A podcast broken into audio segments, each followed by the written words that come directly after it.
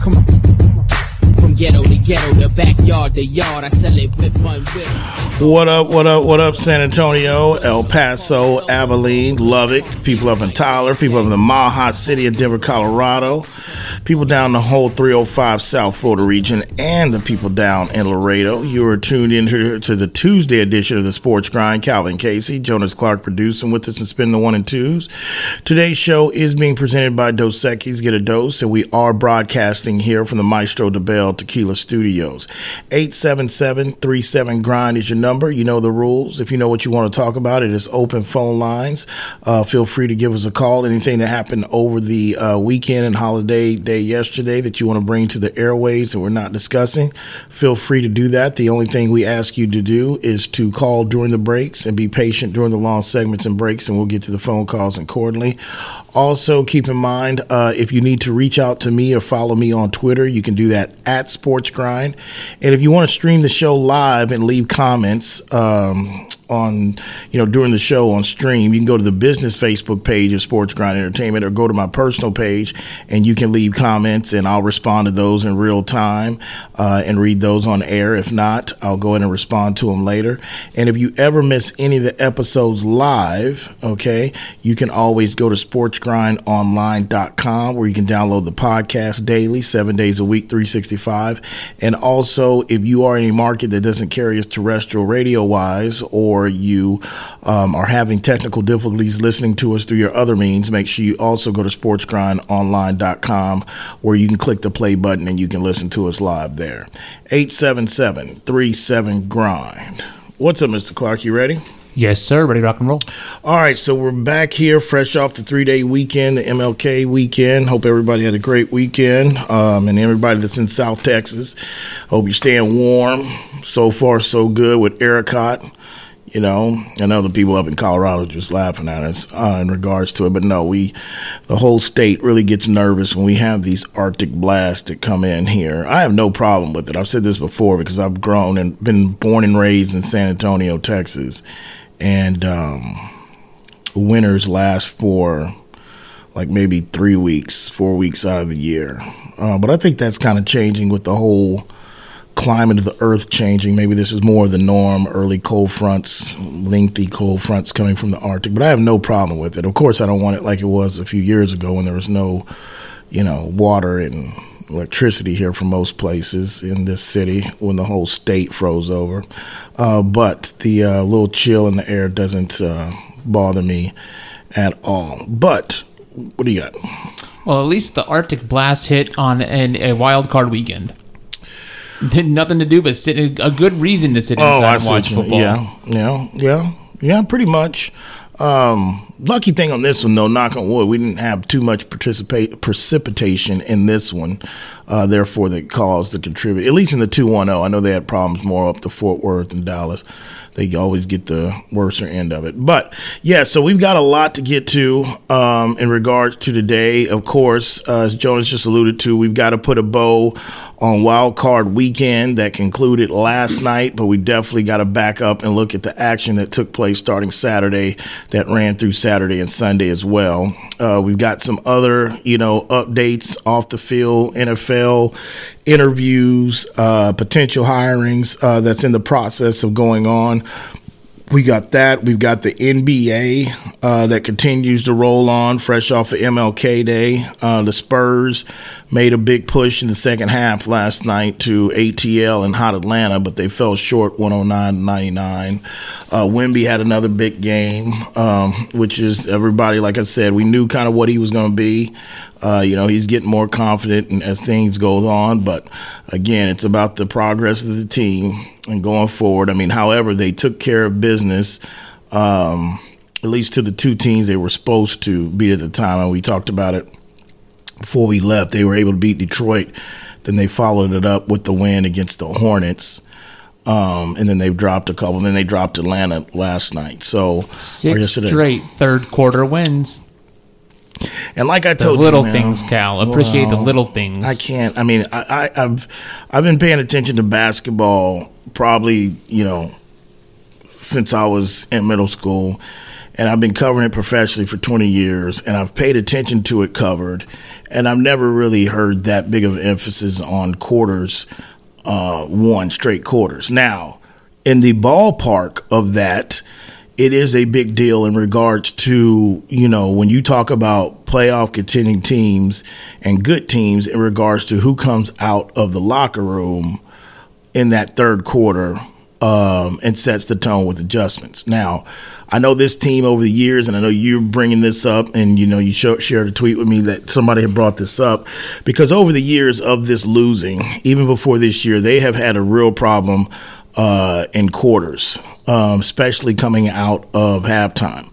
But I think in regards to eventually what's more important to me in these straight quarters, or saying that they're locked in for one quarter, is when it equals and it parlays into W's, because that's really just matters. Because if we're looking at baby steps and we're looking at glass full, half full, so half empty, I'm saying, like, okay, the other part of that, the other spectrum is that this is a team that can't play four consistent quarters.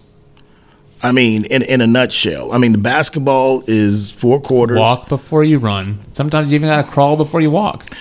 But who 3-7 in their last 10, which a lot of people didn't see happening during the 18-game losing streak. I think it's a little things. I think it's but that's little things is winning 2 out of 4, 3 out of 6. There's nothing. They could win 15 and 20 quarters in a row. 3 out of 7 right now. 3 out of 7 of what? Their last 10 of the game. And two of them are, one of them is against the only team that they've got a better record than. Charlotte that came in. Play who's in front of you. Charlotte had 8 wins again, but there's no, like, straight quarters does not equate and mean anything unless it eventually goes in W's. That's all I'm saying. No, I mean, to me, that sounds like a go-go gadget arm stretch, not just from you, because you showed me somebody else put it, and I think that's part of the problem, because it's dumbing down and lowering down expectations and trying to, you know, make chicken salad out of you know what. It is lowering expectations, because this isn't a playoff team. They took the third quarter 33-18, closed the fourth quarter on 32-22. Part of erasing a 36-point deficit to a 10-point loss. So when we look at standings and we look at things, is there ever a column for W's, L's, and quarters won? What is the? I get what you're saying, and like it's a young team. It's not a contending team. No, but it doesn't matter. You can't hold them to the same expectations. But it doesn't matter. Non-contending teams have never counted quarters. Period. Nobody, like I said, that's what you do. They do in those markets. In what markets? The markets where they're losing. I understand San Antonio. This is a rather This isn't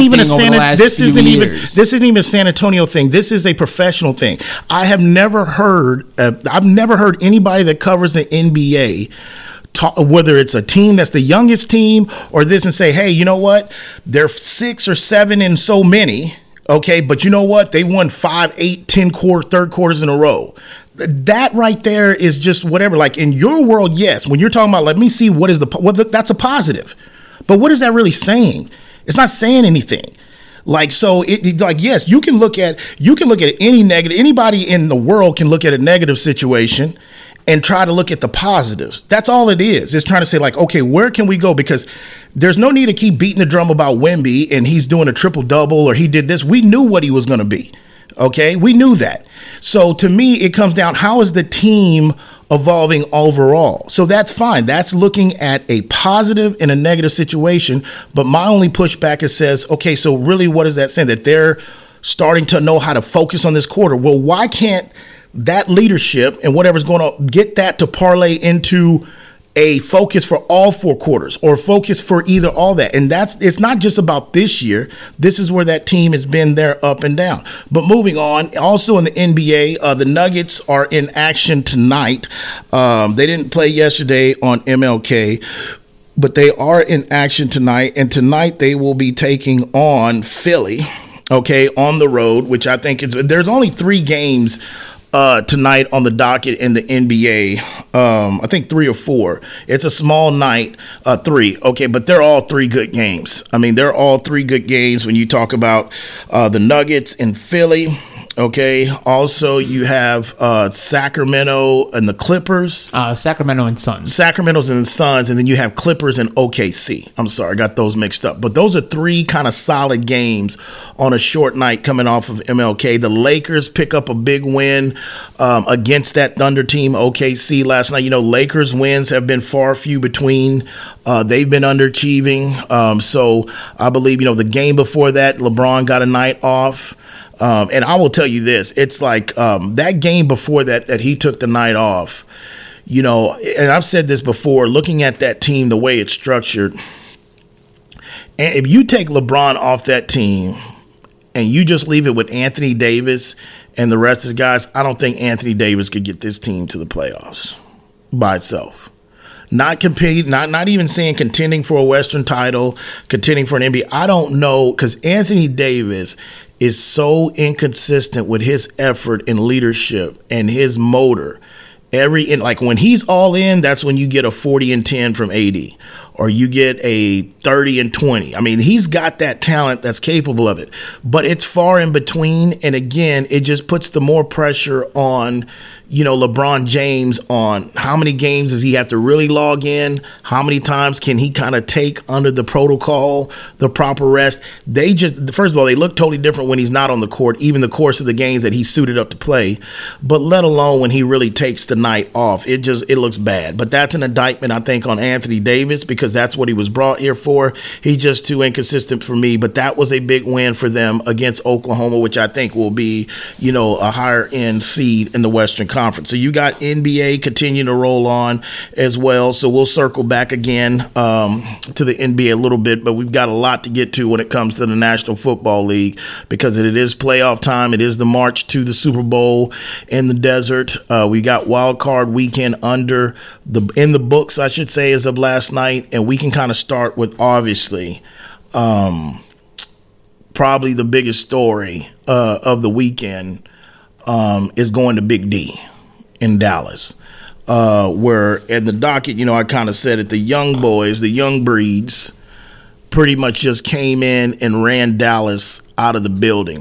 48-32, and I put it the right way, embarrassed by youth. That's what it is. They got embarrassed by youth. And to be honest with you, that score, that game was not even that close to 48-32. It really wasn't. I mean, I think with 5 or the 6 minute mark, it was like 4. At that time, it was 48-16, I want to say, or something like that. From the very get-go, I know it's been 24, 48 hours already of just nonstop of, you know, what is Jerry going to do, and this is, you know, McCarthy gone. I kind of want to start, we can talk about that too, but I want to kind of start with what I really witnessed with my own eyes watching that game from the kickoff. First of all, when you're on a road and you are facing a team that has won 16 straight home games, and in the court dating back to last year, and go with majority of these games with exceptions of one, speaking of the Detroit Lions, and they have just ran shot over everybody. When you are a young team, pretty much the youngest team in the NFL, and damn sure the youngest NFL team in the playoffs, when you take the ball, when you win the coin toss, and you elect to take that ball against really their strength of their team, the defense, and you march all the way down like they did in the first drive and score, I knew Dallas was in trouble from that time on, which I talked about it last week before we broke on Friday or Thursday. I said, look, this is a game to where Green Bay's got a lot of weapons, and Jordan Love is playing good. But I said, you know what's going to be the success if this game is close or Green Bay pulls it out? I said, Aaron Jones running the football. And what happened? Aaron Jones ran it down their throat. And look, I've said it all year. I mean, in one breath, and this game does not change that for me. But in this whole year, I said that, look, Mike McCarthy, the job that he has done with Dak Prescott is amazing, because I think the fact of this is, without a doubt, you know, you can't just, even though it's bad timing to have your worst game as a whole, but you can't really just go ahead and poo-poo in the race all the body of work of the season. I'm not going to do that, regardless what I think, okay, about the present or the future. But with that said, as long as I was going and saying that, at the same time, simultaneously, I was saying, I don't trust this coaching staff as a whole. And LaFleur, I think he's been doing that, because I think I told you this is a hard year for Coach of the Year candidates. I think there's a few that definitely need to get some votes. But I think on a big stage like that, against the Dallas Cowboys, being a touchdown underdog, he put a lot of questions to bed on his coaching ability when it comes through how much of that is Aaron Rodgers, how much of that was, LaFleur. The thing that was more impressive to me, before I get into the Dallas woes with Green Bay, to give them credit, and Jordan Love, because it looked real rocky early on for Jordan Love. And there were some people out there saying, hey, you know what? I don't know. This guy's set for 3-4 years behind Aaron. He should look better than that. What's the problem? And I really think, in my opinion, it's not really been talked about a lot, but I think the turning point of this situation was, and regardless, when the antennas went up on Jordan Love, is when the general manager came out and said, hey, we have confidence in Jordan. We drafted him, but however, he's got to get going, and we're going to see how the season plays out. When he put that out there, I think slowly but surely, and I'm not saying it's all because of that, but I think the antennas went up, and all of a sudden, it's just weird. Everything started falling in place and running smoother for this offense and Jordan. He got more confidence. Now, the tricky thing and the crazy thing about this is what I'm really impressed with in this particular game. Jordan Love, besides his throws, and I know Tony Romo has broken down a couple times, like, look, if you see him and how he uses his throwing motion and he lifts his back leg, and that's similar to the way Brett Favre threw here, then Aaron Rodgers picked it up in this, and that's all fine and dandy, the mechanics. But what is really impressive to me about Jordan Love is his pre-snap. His pre-snap, he knew, like, Dan Quinn got his ass handed to him that day. He really did. By LaFleur, Jordan Love, it's like they knew exactly what defense Dallas was going to be in, whether they were blitzing, and they knew exactly how they were going to attack this, and they really exposed the weakness of this defense, what I've been saying all year, and for a while, is they're questionable in the back end, still in my opinion, and the run, and they exposed it. But we'll get to more of that game when we get back and what's going to be the fallout, and I'll give you more thoughts and really about that game, too. We've got other games, the Texans, DeMeco and CJ get it done on their first crack and deliver the H-Town a playoff win. We'll get all to it when we get back. You listen to The Sports Grind. We're broadcasting here from the Maestro de Bell Tequila Studios. We'll be back.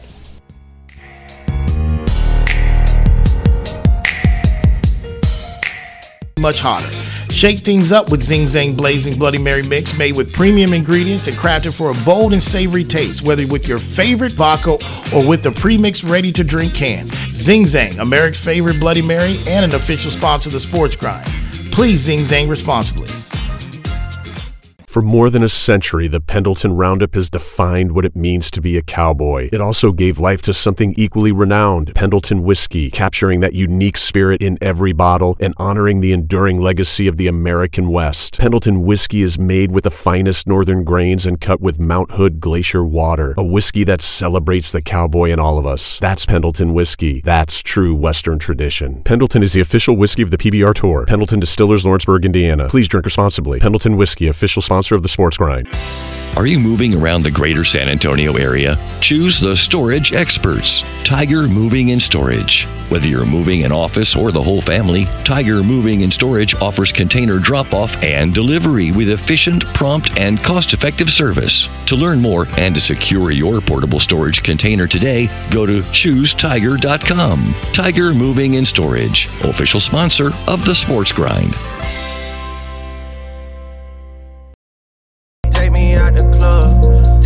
The trap, take me off the market, take me off the map. I'm tryna hit the group chat and tell them it's a wrap. All right, back here on The Sports Grind, Calvin Casey, Jonas Clark producing, spinning the one and twos. We are broadcasting here from the Maestro de Bell Tequila Studios. 877-37-GRIND is your number. And this next segment is going to be sponsored by Specs. All right, if you're looking to check out what's the latest new products they have coming in, or you already know what they have, you just want it delivered straight to your doorstep, don't forget about SpecsOnline.com, because the fun starts here. That is Specs, official sponsor of The Sports Grind. All right, so keeping it moving here, let me finish my point about Jordan Love, because I've got the Facebook Live people chiming in here and popping off, and knew it would when Dallas goes crash.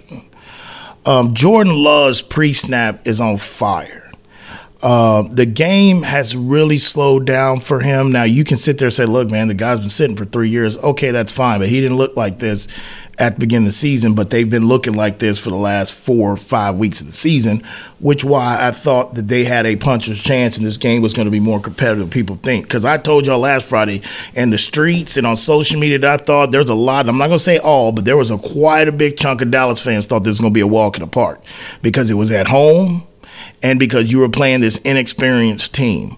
I cannot remember a game on college level or the NFL level that I tuned into that I could feel the pressure and the tension from the team of one particular team like coming through my TV set. They were tight and nerve, like the pressure on that team from the body language to, and it really skyrocketed after they fell down 14-0. I think it started out that way, and then basically, especially on the 3-and-out on the first go, and then it just built, but they played tight, and you could tell the pressure of the Dallas Cowboys, Super Bowl or bust, NFC Championship or bust. That was a group, that was a team that obviously did not do a good job and could not block out the crowd noise. From the coaching staff to the players. And that does fall on the head coach and the coaches. You've got to know the pulse of your team in regards to whether it's too much pressure. That's when a coach will sit there and say something crazy during the week to take all the pressure off a certain team and put it all on himself. That's when you know when you got one of those teams that are not really mentally tough and they don't deal under the pressure, that is on the coach. And the coaching staff. That was the one thing that they were up against. They were just too nervous and they cracked under pressure. Now, with that said, the $1 million question is where does Jerry Jones and the Dallas Cowboys go from here? Before we get into those talks, let's get some reaction. I'll read some of your Facebook Live reaction. We've got Josh Medina checking in. The Cowboys are cursed, and the only consistent factor in the last 30 years of futility is Jerry. Cowboys won't win until he's gone. Okay, I'll respond to that. We'll keep it moving because that's nothing against Josh, but that's the obvious what people have been thinking for a while. Let's keep it going. Adam Martinez is checking in. It says, Calvin, McCarthy and Quinn were out coached. Should Jerry get rid of both? And Dak doesn't deserve an extension. Your thoughts? This is what I'm going to tell you. I mean, well, first of all, Dan Quinn might be out due to technicalities of getting a head coaching job. And according to Fox's Jay Glazer, technically the results of that game is not going to have a bearing on his interest of a head coach. We've got a lot of openings, okay? And this is a guy who interviewed last year, and he's going to interview again. So the Dallas fans that want the flesh and the meat of somebody, McCarthy, Quinn, Dat, or whatever. Well, we know that the reality of it is you might get the Dan Quinn if that's what you wish for because he might get another head coaching job. Now, if he doesn't get a head coaching job, I don't foresee Jerry letting him out the building. I don't think he's going to be, even though as bad as the defense played, as bad as they played on Sunday, I don't think that he would be the sacrificial lamb that Jerry would throw out, pending on who the head coach is that is hired, if there is a coaching change in Mike McCarthy. Now, to your next point, Adam, in regards to Dak's extension, look, the Dallas Cowboys have no other answer right now at quarterback. They're not grooming anybody. They're not, they are committed to Dak with this contract. He is up for extension. Dak is not really going anywhere. He's not. Now, financially, when it comes to giving him an extension or what that's going to be, then granted, there could be some negotiations that really go to the point. The only way that I see a quarterback change is if, for one, there's got to be a coaching change, and for two, you really have to have a true plan on if we move away from Dak, what are we doing? And I'm going to tell you why that's kind of a yin and a yang, and it's opposite side, because it's really what the problem is right now on why there would be coaching changes. But what do you want to add? Well, AGLTX here on Facebook says Trey Lance. Is that your option moving forward? Not right now. And even if they change coaches, look, Trey Lance barely had 12. I don't even know how many starts he had, barely 13, 14 starts in college. We know his injury history when he got to the 49ers, so he hasn't had that much real live time rep, game rep. The point of what I'm getting to is if there's coaching changes done right now, and that's what Jerry decides to do, it's because he feels this roster is unachieved and basically it's not achieving the potential of a Super Bowl caliber roster, or at least a conference championship roster. The roster that he built. The roster that he built. The reality of it is, if you go to Trey, if the people out there that think Trey Lance is the answer, then you're taking steps back, man. This team is not going to be, then you're not contending to get to the NFC Championship game. You're not contending to get past the 49ers, and what it looks like now, you done fell behind Green Bay. Because Green Bay, and I said this Friday, Green Bay is going to be competing for Super Bowls for a while here. They just have done a nice job on the cool, under the radar, dealing with the Aaron Rodgers diva fiasco that went on for the few years. And while that, slowly but surely, they have acquired a young bit of talent, of receivers, and a quarterback that was groomed their way of the way they do it, that's set, that didn't rush, that's prepared, and is very young. That you got to worry about them now. So it's not just the Philadelphia Eagles that I've been basically preaching. It's not just, and we'll get to them, it's not just, you know, the other teams in regards to the 49ers. Now you got to deal with the Green Bay Packers, because after getting beat down like that, you can't tell me without a doubt Dallas's roster is that better than Green Bay. Now, if you want to put it all on the coach, well, we'll see. That's a whole different story. But that's the reason why Trey Lance is not the answer right now for this particular team. Because on one hand, we can't sit there and say Jerry Jones is 83, he's 82, however old Jerry is. Jerry didn't have that much time, but he's going to sit there just because he don't want to pay Dak, or he thinks he hasn't got his money, his ROI return on Dak, or the fan base wants Dak out, or Dak basically keeps coming up small in these big playoff games. And going to Trey Lance, then you're not. Then bottom line is you're not a Super Bowl contending team. We don't know what Trey Lance is, and like I said, there's other than McCarthy has done a good job with Dak Prescott, but we've yet to see this organization take a quarterback from a baby all the way up until then, post Jimmy Johnson era, post Bill Parcells when Sean was there, and finding Tony Romo under the cushion of the couch in Division II college or whatever it was. So I would just sit there and say, no, Trey Lance is not the answer right now. Trey Lance was a project. I think Trey Lance was traded for by Jerry for a semi-bargaining negotiation chip, and then pretty much a project to be like, hey, if I can get a guy from this system in the 49ers and that intel, and we get him for cheap, yeah, there you go. But to sit there and say he's going to be ready in 2024, then you're not competing. You're not a contender. That's my opinion. So the whole deal is, if you're going to move on from Dak, you're going to have a veteran answer. Or if you're not, then you're accepting the fact that, look, we're about to rip this to the studs and we're about to start over. And I don't think Jerry at 83 is down for that while he's above 6 feet. So that's my deal on that. Keeping it moving. Terry Rivers. What is so surprising about the results Sunday afternoon? There were three different times this season where the Dallas run defense was trash. The personnel up front on the D with the D line and the linebackers are way too small to play against physical teams. There are too many games in the past at 3 years where Dallas has an opportunity in the regular season to which they can earn some respect and beat a really good team, but they fail. It's not a surprise to me as to why they lost. Part of that is true, Terry, but I'm going to have some pushback is, for one, yes, I've been talking about Dallas's run defense for the last couple years, okay? There's also that finally somebody came to the party that I heard. Shout out to Marcus Spears. This is on NFL Live. You can catch him during the week when NFL Live. He does some times on, you know, Get Up. You see him on First Take. And he was part of the coverage of the Tampa Bay and Eagles game yesterday. And, of course, the big story is because it's Dallas, their loss. And he said exactly what I said in different terms coming in here at the trade deadline. I took Dallas over the Coles because when I said, look at the 49ers, look at Philly, look at the couple years, they all have done something at the trade deadline to help their roster. For 2 years, Dallas has stayed pat and not done anything. Okay, so part of me is, no, Terry, I don't think it's a surprise or shock that they ousted out in the playoffs early, but not even you, Terry, because I'm not going to believe that, because nobody saw that type of beatdown coming from the Green Bay Packers in their house. They were a 7-point favorite with minus 355 on the money line.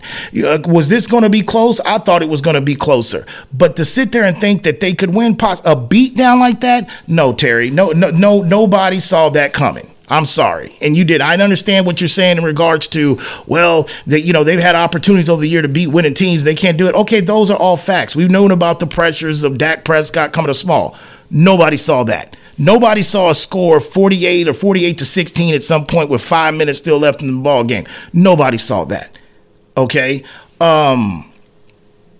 So with that said, let's talk about the possibilities of going or where they go. Now, I had on the docket because Jonas brought this up on Thursday and Friday. I think it was Thursday or Friday.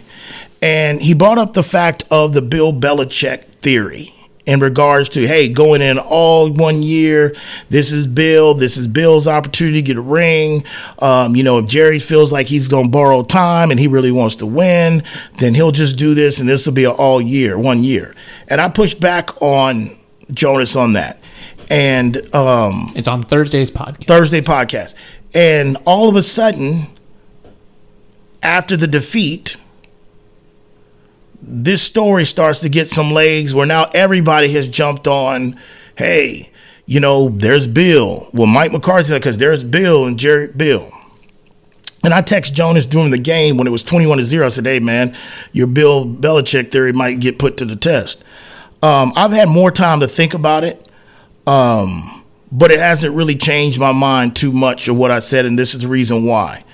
I'm not going to tell you it's impossible to happen. For one, Bill has already interviewed one of the teams that I looked at as possible one of the two teams, really three. My dark horse team is still the New York Giants. But Atlanta was one of them because of the ownership and Arthur, and, of course, the Chargers.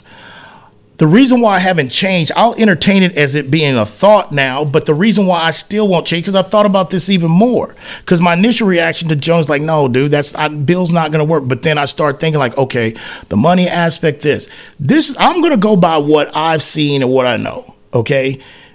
We can all say when somebody is to the end of the expected life that we all get, you know, some of us will be fortunate to live into the 80s, some of us won't. Some of us live beyond, but when you start getting in that age, you start really cherishing, you know, really how much time you have left. That could be one aspect to sit there and make that move out of desperation. But at the same breath, I can look at it to where I feel more comfortable about it because there's data that shows you that. A couple things. One, when you get that old and you are a wealthy billionaire, and you basically bought the Cowboys on a gamble at losing $1 million a month. And it's been almost over 30 years since you've even reached any type of glory. And you are the one responsible for breaking up the original plan premature. If you're 83, why are you going to change now? What's going to change now? Because this is one of those situations where talks like this has gone on since the Bill Cowher availability and everything else. Number two, I just feel this. Bill Belichick still wants to coach. He's taking interviews. But also, I don't think Bill Belichick, despite what we want to say what his record is without Tom Brady or what the last 3 years have looked like at personnel with New England, and, you know, this was really a firing and it wasn't a mutual part ways, whatever way you stand, the one thing that I will say with all that, Bill is not desperate. And when you're not desperate, you don't have to take certain type of situations as they come. We've all been in desperate situations before in our life. So for me, even for this to be a reality, Jerry has to make some serious concessions, because there's a lot, and I said this on Friday or Thursday when we talked about this, there's a lot of BS additional that comes with coaching the Cowboys that nobody else has to deal with, no other franchise. Jerry hasn't changed that yet. The second reason why I'd have to see it to believe it, Jerry does not believe in paying top dollar for coaches. He doesn't. He doesn't have a history of it. The only time that he did it, and I really think, and I'll keep going back, that he did as an investment is to get that Jerry World built when they were in the bottom of the mud and they had to call Bill Parcells in for the name brand of Bill Parcells and the football knowledge to really get us out the dirt. Okay? He doesn't pay for coaches. That's why, and if Bill Belichick is going to go coach America's team, and he understands the history, he understands. Now, granted, what I learned, I didn't know, like Bill and Jerry have some type of relationship. They do, and they are cordial. And I think this is why there's smoke to fire where people are doing this. But I'm looking at the history and the facts and what I feel. The bottom line is this, is that Jerry would have to pay a lot of money, and he would have to concede a lot. That changes the role of Stephen Jones. And I believe that changes the role of my man, my brother, I always forget his name, the guy head of personnel that has done a decent job of drafting. And the third last thing, the reason why I would sit there and have to really buy into this Bill Belichick coaching the Dallas. Now, look, it's a good NFL story, and I know Jonas didn't give it. I know Jonas likes giving stories, but he really spoke from the heart, like, no, look at this. And I've tried to say, okay, let me use a few days to look at it. It hasn't really changed as much because I'm looking at these factors. The third and last one, okay, is part of the reason why I don't see it happening is the same reason why I feel Dallas has been here for the last 25, 30 years. Because of what Jerry Jones wants to win, but he wants to do it this way. If Jerry goes higher as Bill Belichick, and let's say within 2 years, Bill Belichick wins a Super Bowl with this roster and this quarterback, who do you think's getting the credit for that? You think Jerry's getting the credit for that? No, the narrative that's going to suck the tension out of the room is going to be like, damn, Bill Belichick won Dallas's first Super Bowl since tonight, and he won one without Tom Brady, and he solidified the GOAT, and he passed Don Shula while doing it. That's the story, and that bothers that man. That's the reality, because if it didn't, they wouldn't be in this situation for the last 25 years. Because there's been some proven coaches, some qualified coaches that kind of want it their way and kind of do it like, hey, all right, let me cook the grill. They've been available way up until now, and Jerry has not budged. So with that said, it's a possibility, man. Anything's a possibility. I just don't see it. If there's going to be a coaching change, the closest thing to somebody being proven that if he decides to move for Mike McCarthy and he coaches he's willing to bring in, that technically wouldn't be a yes guy or check by me type of dude that's available that I know the top of my head is a Mike Vrabel. Other than that, if he makes a move for Mike McCarthy, it's going to be a coordinator, an up-court coordinator, or you make a lateral move, say, you know what, I'm not going to let him out the building. I'm just going to give Dan Quinn the job. That's the way I look at it playing out. But that's why we wait to see. I have odds for you when we come back. Yeah, we'll definitely get to that. Definitely want to touch on some of the other games, especially the debacle with Philly, man. And then before we get back, we've got to go to H-Town and give some love to DeMeco Ryans and that squad in Cleveland. What the hell was that? We'll talk about that when we get back. You'll listen to The Sports Grind, broadcasting here from the Maestro de Bell Tequila Studios. We'll be back.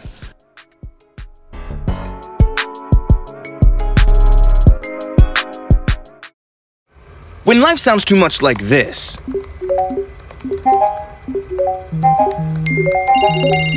it's time to consider more of this.